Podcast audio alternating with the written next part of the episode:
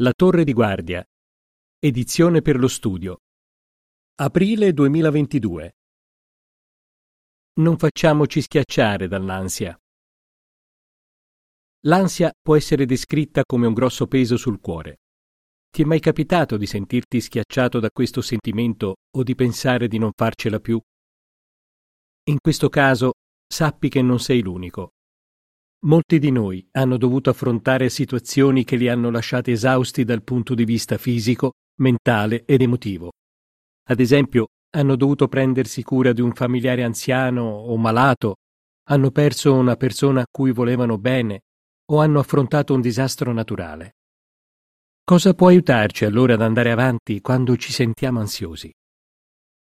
La nota in calce dice una persona che soffre di gravi disturbi d'ansia potrebbe aver bisogno di rivolgersi a uno specialista. Fine della nota in calce. L'esempio del re Davide ha molto da insegnarci su come possiamo riuscire a non farci schiacciare dall'ansia.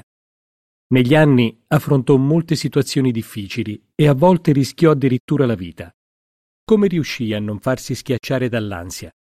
E come possiamo seguire il suo esempio? Davide non si fece schiacciare dall'ansia. Ci furono occasioni in cui Davide dovette affrontare diversi problemi contemporaneamente. Pensiamo ad esempio a quello che successe mentre stava scappando dal re Saul, che voleva ucciderlo. Quando Davide e i suoi uomini tornarono a Ziklag dopo una campagna militare, videro che i nemici avevano rubato i loro beni, bruciato le loro case e portato via prigionieri tutti i loro familiari. Che shock! Come reagì Davide? Il racconto dice che lui e i suoi uomini scoppiarono in un pianto disperato e piansero finché non ebbero più lacrime. Come se non bastasse, i suoi uomini parlavano di lapidarlo. Primo Samuele 30 da 1 a 6. Quindi lui si trovò ad affrontare tre grossi problemi contemporaneamente. La sua famiglia era in pericolo, si sentiva minacciato dai suoi uomini e stava ancora scappando dal re Saul. Chissà come sarà stato in ansia. Davide però trovò forza in Geova suo Dio. Come ci riuscì? Davide aveva l'abitudine di pregare Geova per avere il suo aiuto e di ricordare come lui lo aveva aiutato in passato. Sapeva di aver bisogno della guida di Geova, quindi si rivolse a lui per sapere cosa fare.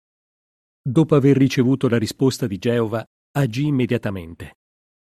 Così lui e i suoi uomini ottennero la benedizione di Geova e quindi salvarono le loro famiglie e recuperarono i loro beni. Davide quindi fece tre cose. Pregò per ricevere l'aiuto di Geova, ricordò in che modo Geova lo aveva aiutato in passato e agì in base alla sua guida. Vediamo come possiamo imitarlo. Quando siamo ansiosi, seguiamo l'esempio di Davide. 1. Preghiamo. Appena ci rendiamo conto che l'ansia inizia a crescere in noi, possiamo pregare Geova e chiedergli aiuto e saggezza.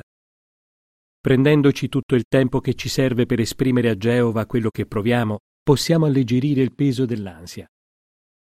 Oppure, a causa delle circostanze, potremmo riuscire a dire solo una breve preghiera in silenzio. Comunque, ogni volta che chiediamo aiuto a Geova, possiamo avere la stessa certezza di Davide, che disse Geova è la mia rupe e la mia fortezza, il mio liberatore, il mio Dio è la mia roccia, dove trovo riparo. Salmo 18.2 Ma pregare funziona davvero?